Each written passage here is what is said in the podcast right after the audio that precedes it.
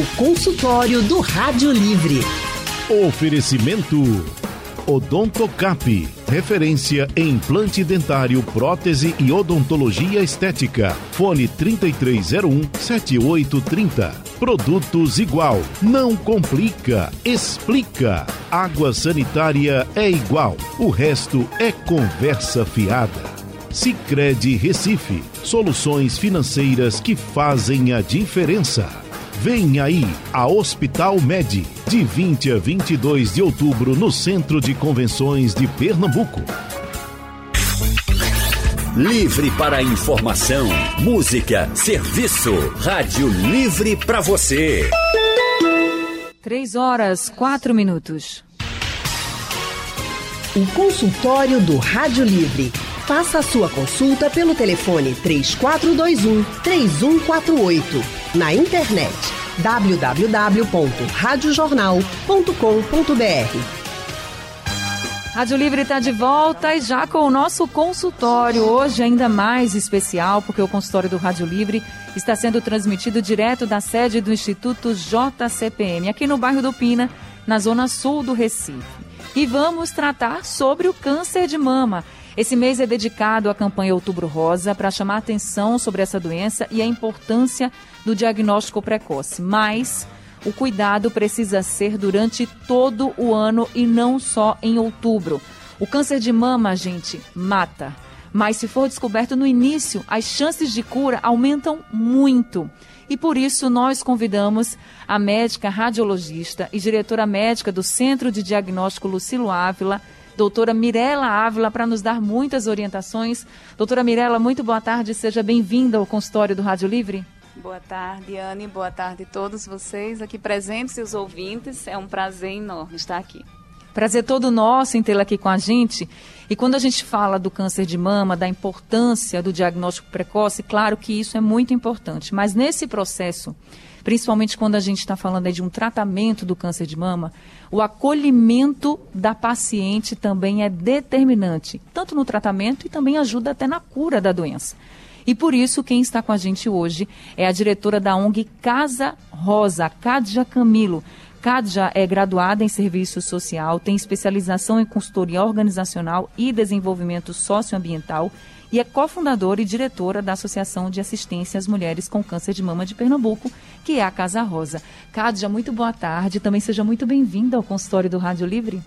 Boa tarde, boa tarde a todos aqui presentes, boa tarde aos ouvintes e obrigada por essa oportunidade de estar aqui com vocês. Obrigada a você por estar aqui com a gente nesse consultório tão especial, que também tem uma outra convidada hoje aqui com a gente, a jornalista Cíntia Leite, especializada em saúde, titular da coluna de saúde e bem-estar do Jornal do Comércio. Cíntia, minha colega de trabalho, muito boa tarde, seja bem-vinda ao consultório. Boa tarde, Anne. É um prazer estar aqui com vocês. Boa tarde também para a doutora Mirella, para a Kátia, para quem está nos acompanhando aqui no Instituto e para os nossos ouvintes também. Isso, gente, além dos nossos ouvintes que sempre estão com a gente no consultório do Rádio Livre, hoje no Instituto JCPM nós temos a presença aqui de 35 mulheres elas são moradoras do Pina e de Brasília Teimosa, estão participando presencialmente aqui com a gente, com todos os cuidados, os protocolos, e também vão participar do consultório do Rádio Livre. Além das mulheres que estão aqui com a gente hoje, a gente também pede a participação de todos vocês, quem quiser fazer perguntas, hoje vocês podem fazer pelo nosso WhatsApp. O número é o 99147 8520. Aí vocês mandam os seus áudios, as suas mensagens de texto, fiquem à vontade, participem que daqui a pouquinho a gente já vai começar a responder as dúvidas de todos vocês. Agora, deixa eu começar falando sobre essa campanha Outubro Rosa, porque todos os anos a gente sempre bate muito forte nessa campanha, falando sobre a importância da mulher ficar atenta ao câncer de mama, aos sinais, também fazer sempre os exames, os exames de rotina. Mas eu queria saber da doutora Mirella qual o impacto que a pandemia teve nessa luta contra o câncer de mama, doutora Mirella. É, a pandemia, antes de mais nada, ela foi muito impactante na mulher como um todo.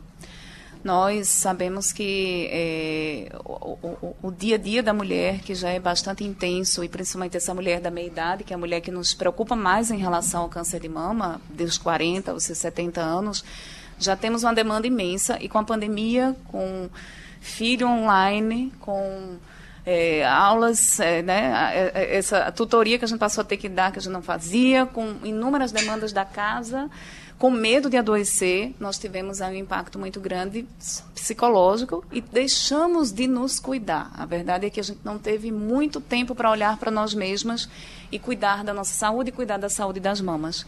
Além disso, os serviços estavam fechados para fazer exames, a gente precisava se isolar e foi um momento que a gente precisava realmente estar afastados desse rastreamento periódico.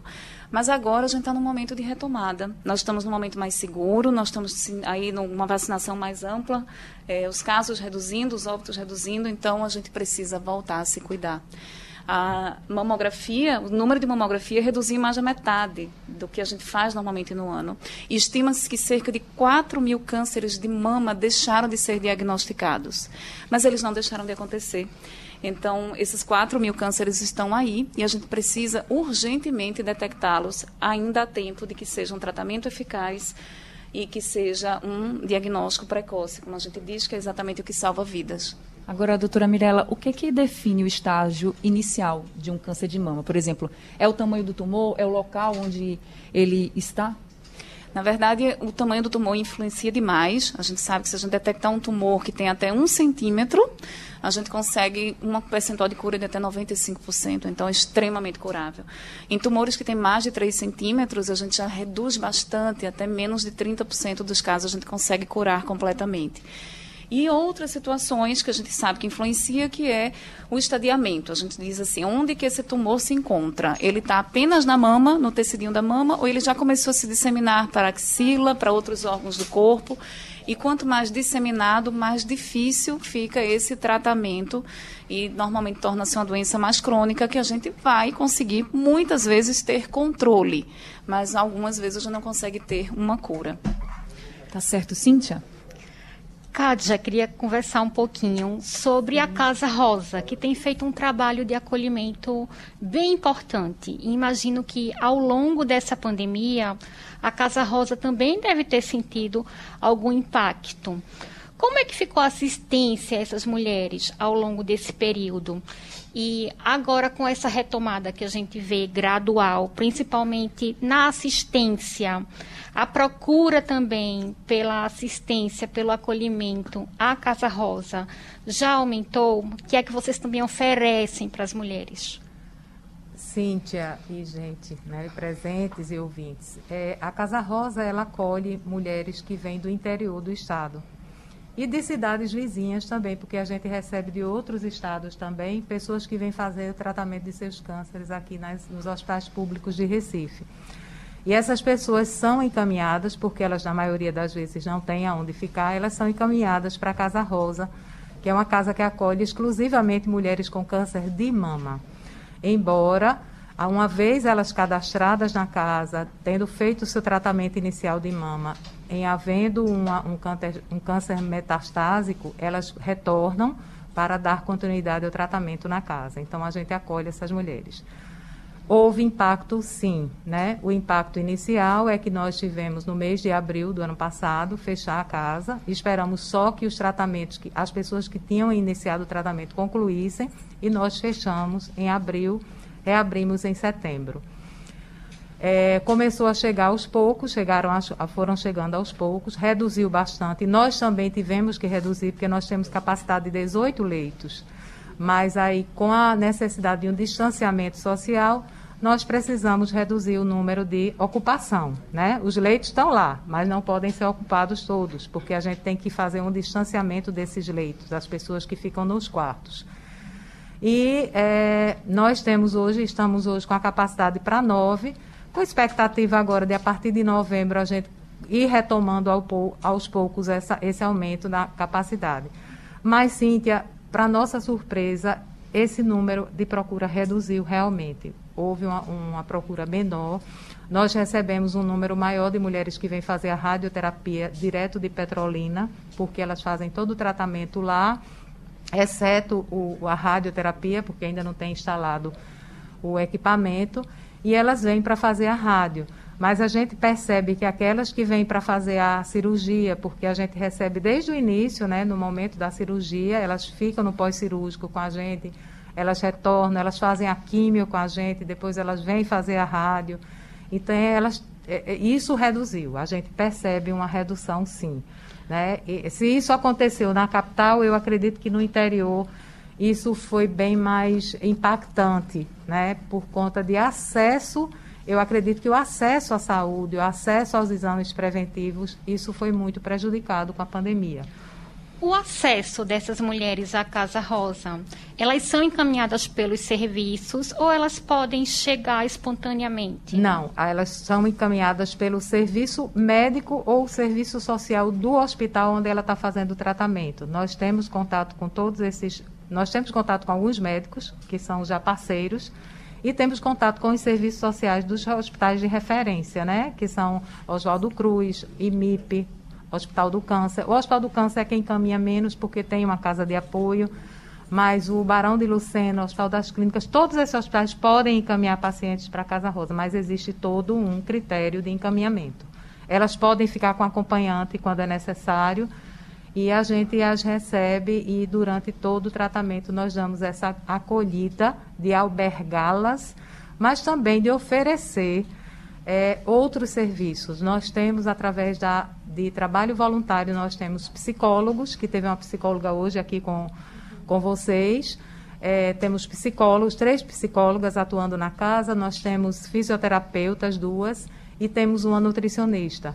Então, a gente oferece também esse serviço, além de parcerias com clínicas, que a gente oferece a micropigmentação de sobrancelhas e de auréolas também, de forma gratuita para elas. A gente percebe, Cádia, que é todo um trabalho para que elas se, se, sintam realmente acolhidas, porque além da doença, que é um diagnóstico, o diagnóstico câncer de mama ele é um diagnóstico duro para qualquer mulher.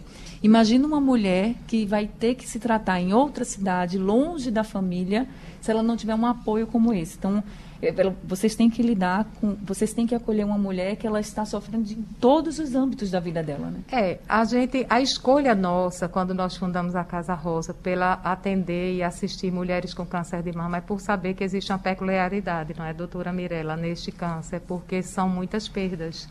A mulher, quando ela, ela, ela recebe esse diagnóstico, ela já começa a pensar de que ela pode perder ou não, né? Mas ela perde, pode perder a mama, tem a perda do cabelo, nem é todo o pelo do corpo, dependendo do tratamento.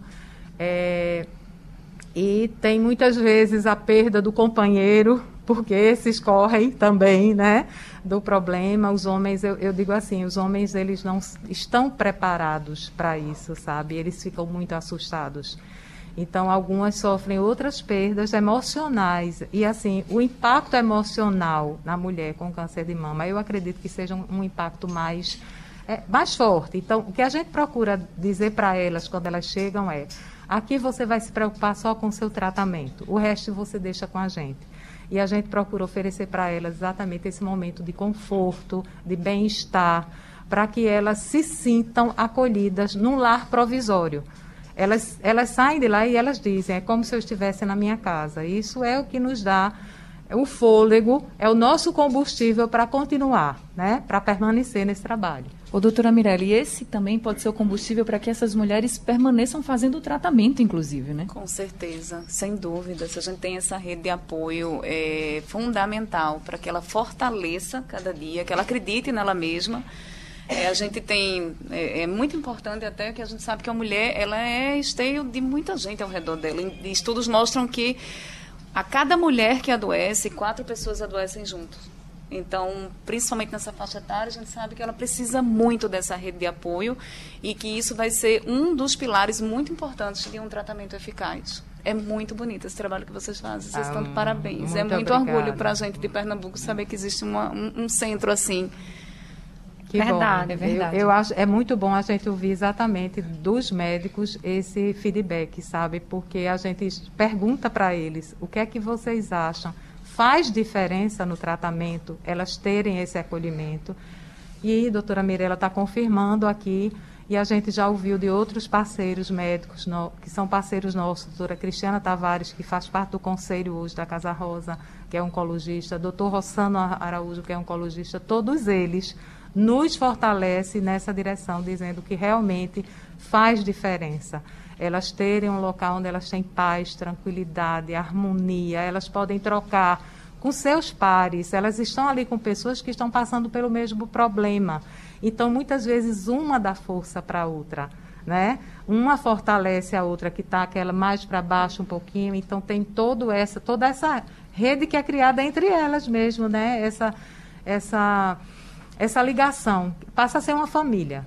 É verdade. E aí a gente reforça também para você que está nos ouvindo agora e tem algum caso de mulher que está enfrentando o câncer de mama na sua família, cuide, acolha. É muito importante essa rede de apoio. A gente está falando aqui da ONG Casa Rosa, que está recebendo essas mulheres que vêm do interior do estado. Se você tem uma mulher em casa que também está passando por essa situação, vá lá, acolha, dê apoio, porque é disso que ela está precisando até para permanecer nesse tratamento, nessa luta e vencer o câncer. Consultório do Rádio Livre hoje falando sobre a importância do diagnóstico precoce do câncer de mama e também sobre a importância do acolhimento desse paciente, dessa mulher que está enfrentando um câncer de mama. Nós estamos conversando com a doutora Mirela Ávila, que é radiologista, e também com Kadja Camilo, Kadja, que é diretora da Associação de Assistência às Mulheres com Câncer de Mama de Pernambuco, a Casa Rosa. Doutora Mirela, quando a gente fala desse diagnóstico precoce, a gente está falando de exames. E quando a gente fala de câncer de mama, a gente fala muito da mamografia, mas também existe a ultrassom mamária, a ressonância magnética das mamas. Então, qual a diferença entre esses exames e para quem, de fato, eles são mais indicados? Assim, a faixa etária, o que é que vai definir? É, são exames diferentes, realmente usam tecnologias diferentes e é muito importante que todos entendam que a mamografia é o único método que se mostrou 100% eficaz em determinar redução da mortalidade por câncer de mama. A mamografia é um exame que a gente é aceito em todas as sociedades médicas, é indicado que seja realizada pelo menos uma vez ao ano a partir dos 40 anos, que é a faixa etária onde a gente começa a ter mais risco de desenvolver a doença. A doença, o câncer de mama ocorre principalmente entre os 40 e os 70 anos de idade. E nessa faixa etária é a faixa onde a gente tem que estar mais conectado em tentar rastrear e detectar esse tumor.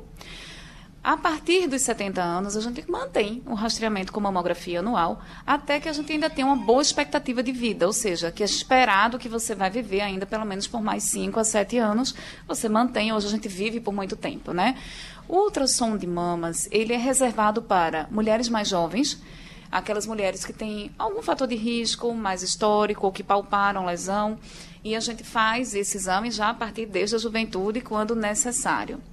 E a ressonância magnética é reservada para casos onde a gente tem um histórico de risco bem mais forte, como um histórico familiar importante, e naquelas mulheres que já estão com alteração suspeita que precisam de um diagnóstico a mais, de uma avaliação complementar a mais.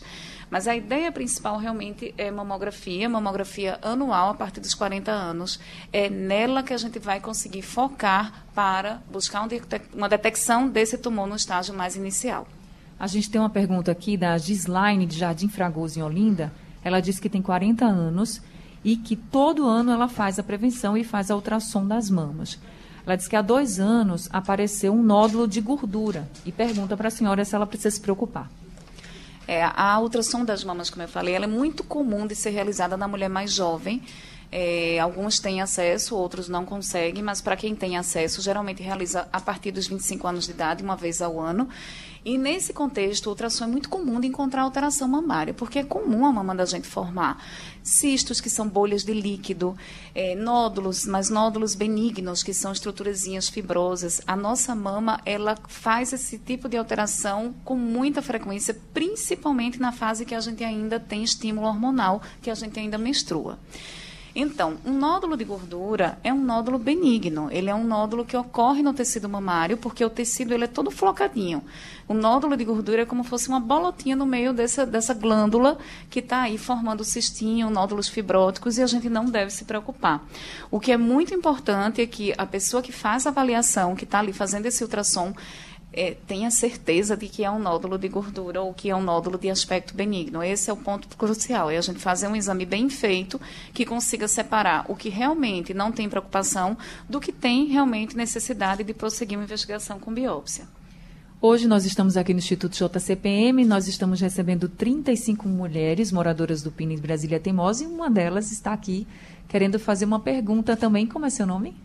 É, meu nome é Ediane Maria, tenho 36 anos, já vim logo cedo, fiz exame, a doutora Milela fez. Mas eu queria, gostaria de saber se como é que a gente sabe se é hereditário ou por acaso que a gente tem esses nódulos. Excelente pergunta.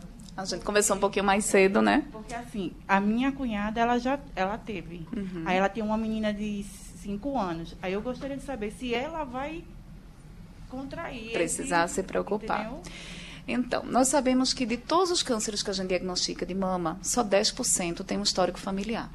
Então, imagine que a grande, imensa maioria já não consegue nem achar um histórico familiar ali no contexto. Ou seja, não ter histórico familiar não lhe livra do risco de ter câncer de mama. Mas, ao ter o histórico familiar, esses 10% aí que tem histórico familiar, a gente precisa ter mais cuidado. Principalmente quando existe um histórico num parente de primeiro grau, seja mãe, irmã, filha, e esse parente teve um diagnóstico ainda no período pré-menopausa, ou seja, geralmente antes dos 50 anos de idade, esse parente teve um diagnóstico. Essas são situações onde a gente imagina, entende que existe uma mutação, uma alteração, uma informaçãozinha alterada no gene, no seu DNA, e que faz com que você tenha uma maior suscetibilidade a desenvolver a doença. E este grupo, a gente coloca num chamado grupo de alto risco, onde ele vai ser feito um, um, cuidado mais intensificado, exames de rastreamento mais intensificados, e é exatamente onde entram exames antes dos 40 anos de idade, e aí pode entrar ultrassom e ressonância também. Chama-se de rastreamento de alto risco. Tá certo, obrigada, viu, Adjane? Cíntia. Doutora Mirella, falando sobre essa questão da hereditariedade, que a senhora falou que é um percentual responsável pelos cânceres, pelos, pelo câncer de mama. É, vem outra questão também que eu penso muito, reflito muito todos os dias, não apenas para câncer de mama, mas para outras doenças também. Que é a seguinte: o que é que eu posso fazer hoje para ajudar na prevenção do câncer de mama? A gente ouve falar, quando se fala sobre câncer de mama, sobre a questão do exercício e de outros comportamentos que a gente pode ter também no dia a dia para ajudar aí nessa prevenção. E eu acho que a literatura, a ciência já avançou bastante nesse sentido, né? De nos dizer o que é que a gente pode fazer agora para ajudar nessa prevenção. Exatamente. A gente sabe que tomar hábitos de vida saudável nos tira em imensamente o risco de várias doenças, não só o câncer de mama. Especificamente para o câncer de mama, se você adota na sua rotina hábitos de vida como alimentação saudável, atividades físicas periódicas, é, não fumar, ter um, não, não, fazer um excesso de ingesta de bebidas alcoólicas. Se você consegue se manter numa, numa estrutura de vida mais saudável, você consegue reduzir em até 30% a 40% a chance de ter câncer de mama. De todas essas atitudes, a mais impactante e que é comprovada por estudos, inúmeros estudos já mostraram, é a prática de atividade física, tá? A prática de atividade física regular, 150 minutos por semana. Seria aí você escolher todo dia, cinco dias na semana, fazer seus 30 minutos, ou três vezes por semana você fazer 50 minutos de atividade física. Isso é comprovado por estudos que a gente reduz em até 20% a chance de ter câncer de mama quando a gente acompanha por um longo período grupos de mulheres que fizeram a atividade dessa forma e as mulheres que assim não fizeram. E a gente consegue perceber clara, já foi definido e percebido claramente a diferença diferença nisso.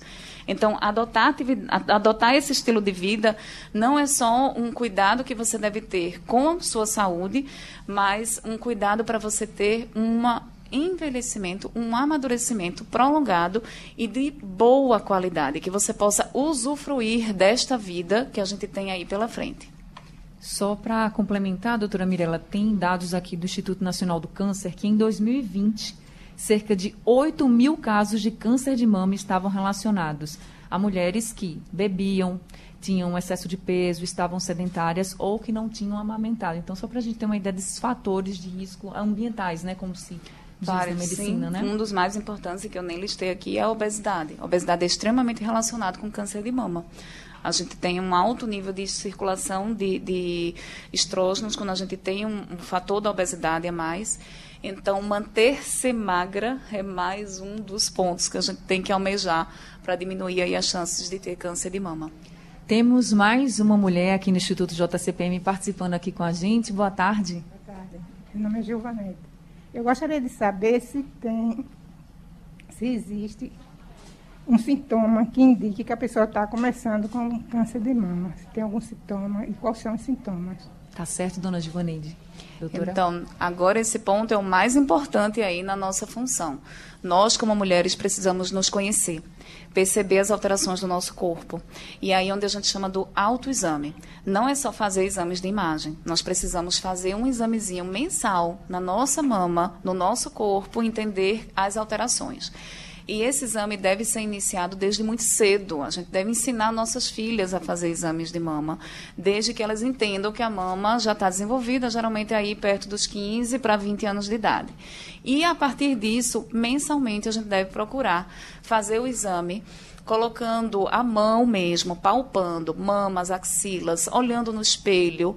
E o principal achado que a gente vai ter de um câncer são nódulos palpáveis, ou seja, um carocinho, é sentir ali uma bolotinha na mama. Quer dizer que eu encontrei um nódulo na mama, eu estou com câncer? De forma alguma. A imensa maioria dessas áreas palpáveis não vai ser câncer. A maioria vai ser achado normal do tecido mamário ou um cistinho de líquido, um nódulozinho de gordura que em nada, em nada modifica. Mas ali é um alerta de que você percebeu uma coisa diferente e precisa buscar um atendimento especializado e ir ao médico para que ele possa dar continuidade nessa investigação. Então, lhe respondendo, o principal sinal que você pode perceber é nódulo palpável. Após isso, existem outros sinais, como saída de secreção escura, como se fosse uma água suja pelo mamilo ou mesmo a retração da mama, você perceber que está com o mamilo mais retraído, ou alguma ulceraçãozinha, alguma feridinha na mama.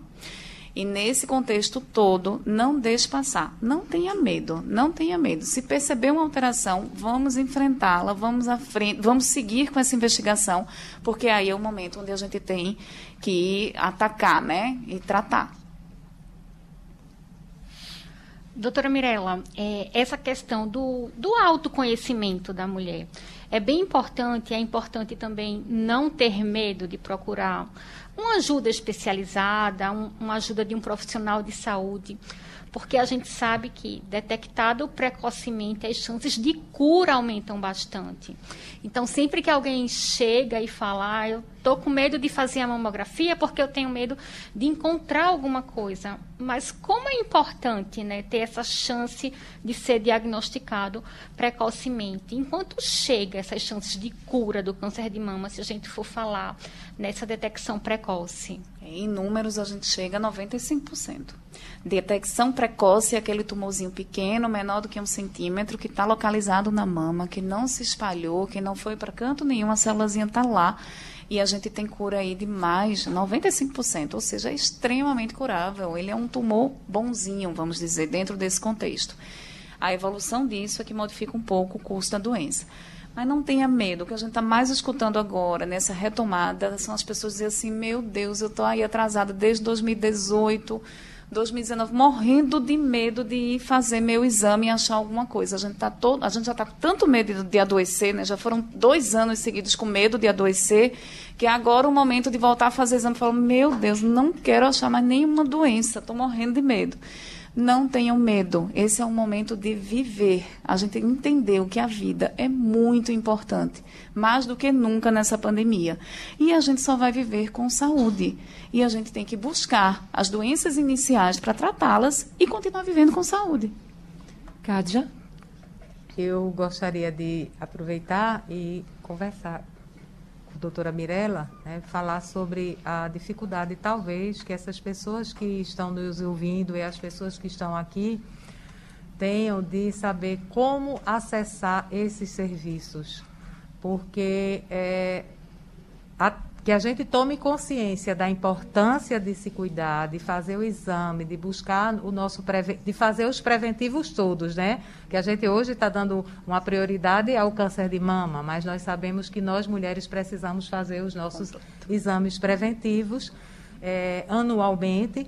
E assim, talvez, não sei, talvez surja na cabeça de vocês a, a pergunta assim, quem devo procurar? Aonde devo procurar? Porque muitas vezes a dificuldade do acesso a essa assistência médica, a esse atendimento, também faz com que as pessoas se acomodem. Né? Então, eu acho que se a gente pudesse oferecer esse serviço né, de, de, de responder a elas e dizer assim: qual é o médico, qual é a especialidade? Quem pode me ajudar numa situação onde eu encontro, ah, eu percebi no autoexame que tem um carocinho, o que é que eu faço? Né? Assim, qual a, o, o, serviço médico e, e, e onde né, procurar? Eu não sei se vocês têm essa a dúvida, essa dúvida, essa né? pergunta. Eu acho que talvez na cabeça de muita gente perpasse nesse momento, né? É, na verdade a gente precisa buscar o atendimento inicial perto de casa. Você tem que buscar o posto de atendimento primário, porque você não vai conseguir chegar diretamente a um atendimento terciário, né? Você não vai conseguir chegar aos, aos locais de atendimento especializados antes de passar pelo primário. E é lá onde vai ser direcionado a realização de um exame. É, pelo SUS, a mulher tem direito de fazer mamografia a partir dos 50 anos de idade e antes disso, apenas se perceber um achado palpável. E esse é um dos pontos que a gente vem batendo muito que seja modificado, que a mulher tenha acesso a fazer exames de rastreamento a partir dos 40 anos. E a partir de então, desse atendimento primário, perto do seu posto de atendimento, é que você vai ser encaminhado para os próximos passos. Existem hoje muitas campanhas. É, hoje, até de manhã, eu recebi algumas mulheres que trouxeram os exames feitos naquele caminhão da mama, no Amigos do Peito. Não deixa passar essa oportunidade, se passar por você, perto de você, porque essas campanhas ajudam muito. Os exames são bem feitos e depois você tem que tentar juntar isso aí para levar de volta a um médico, mas pelo menos o exame já está feito. Então, essa também é uma forma da gente conseguir.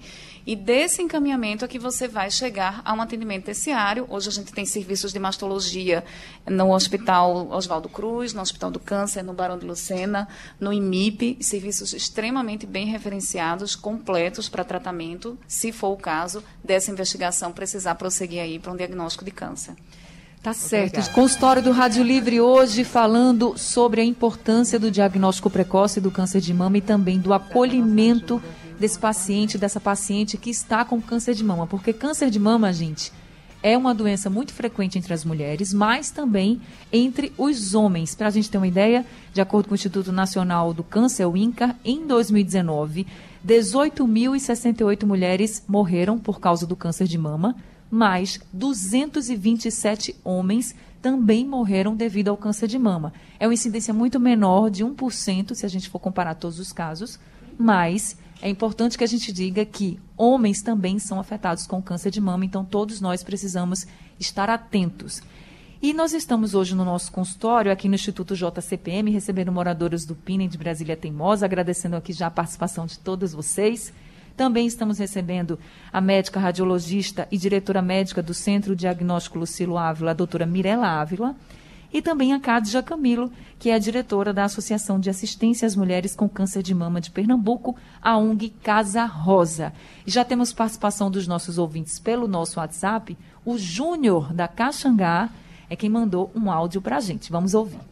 Doutoras, boa tarde. É verdade que o câncer ela tem alguma correlação com a parte emocional. Um exemplo, pessoas que guardam muito rancor, elas tendem a ter um distúrbio cancerígeno ou não? Isso é mito. Júnior da Caxangá.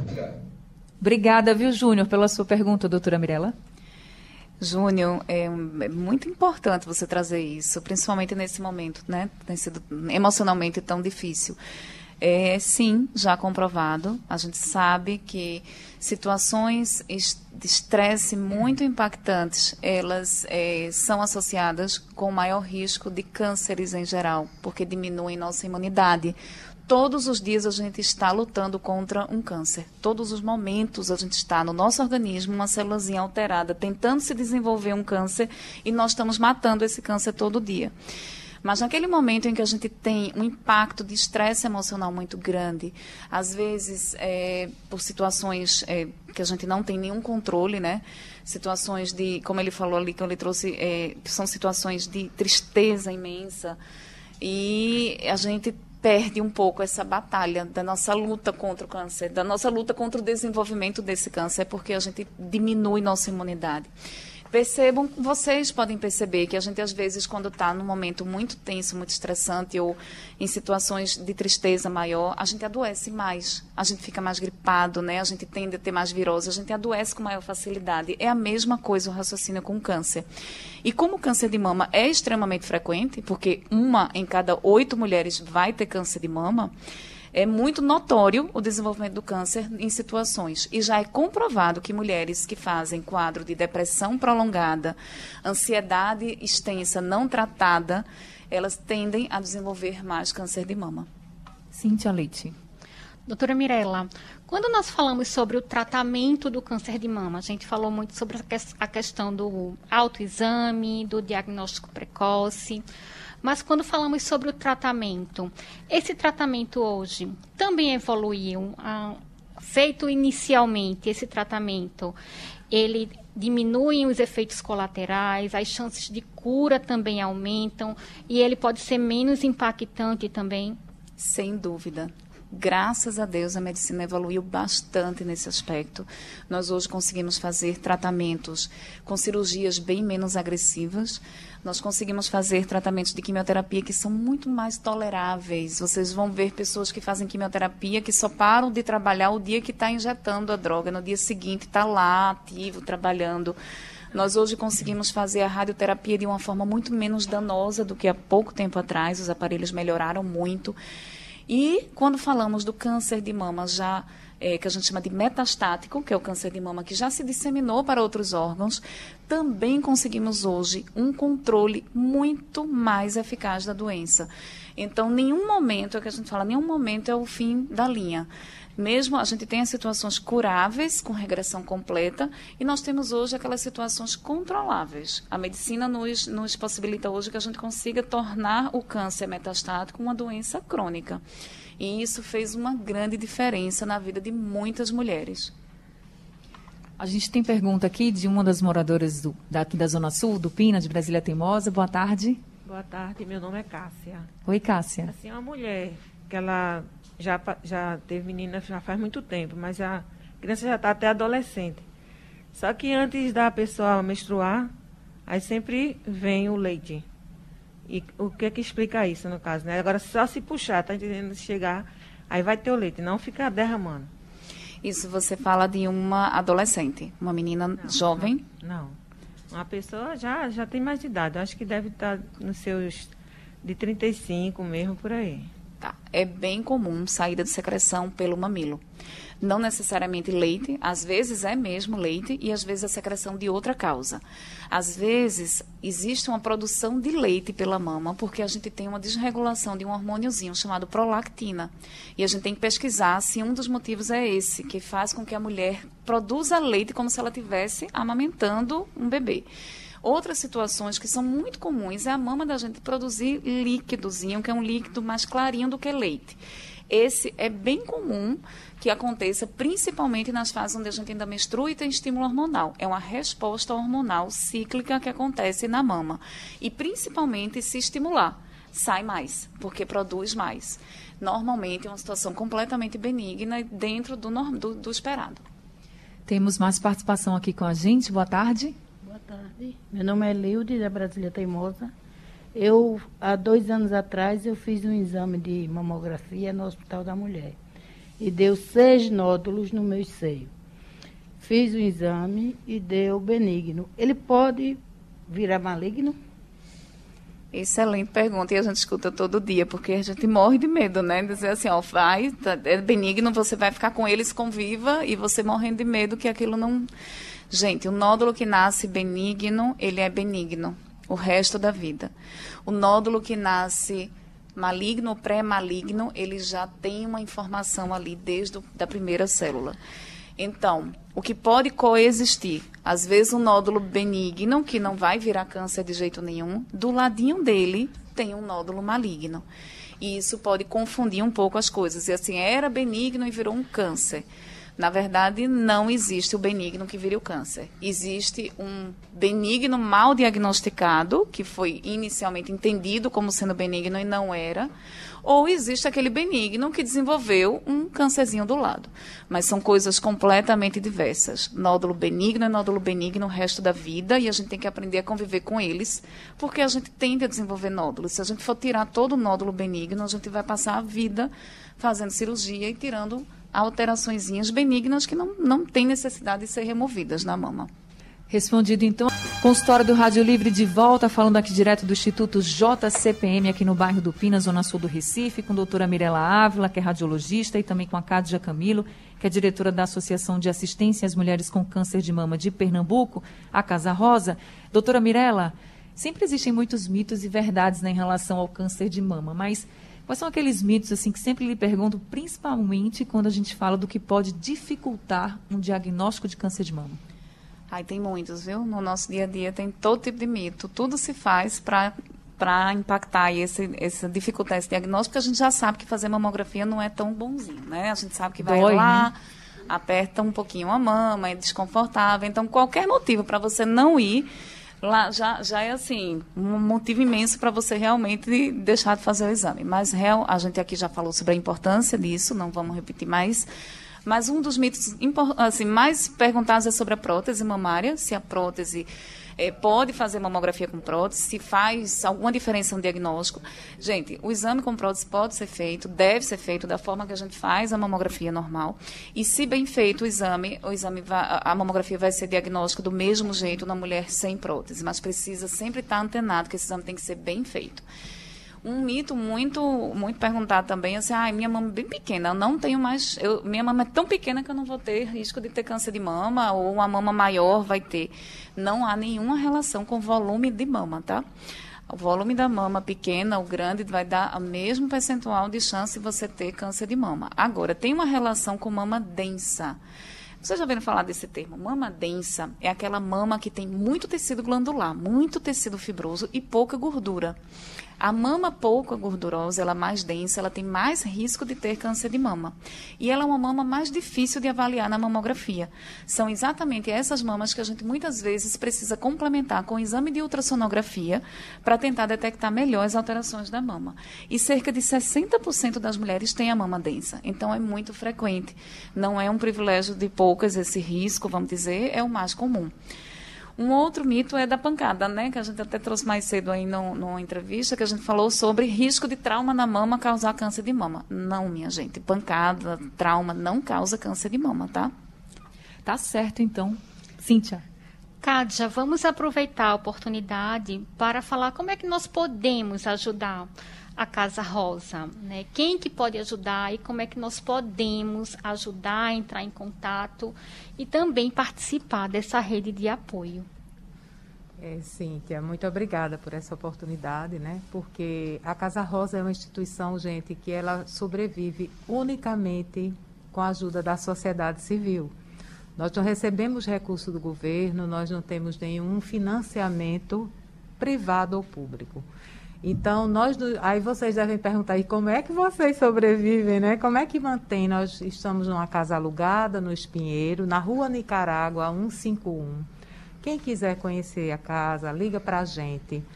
A, a gente deixa o, o, contato aqui, eu não sei como é que a gente pode passar pode esse contato. Pode falar, Cádia. É o número 3129 7761.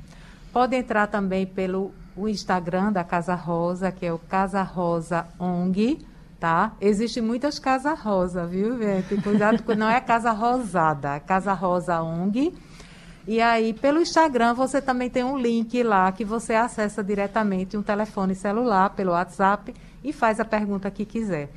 Pode ajudar a Casa Rosa financeiramente através do, do, da nossa conta bancária pelo Pix, que é o CNPJ da Casa Rosa o 19.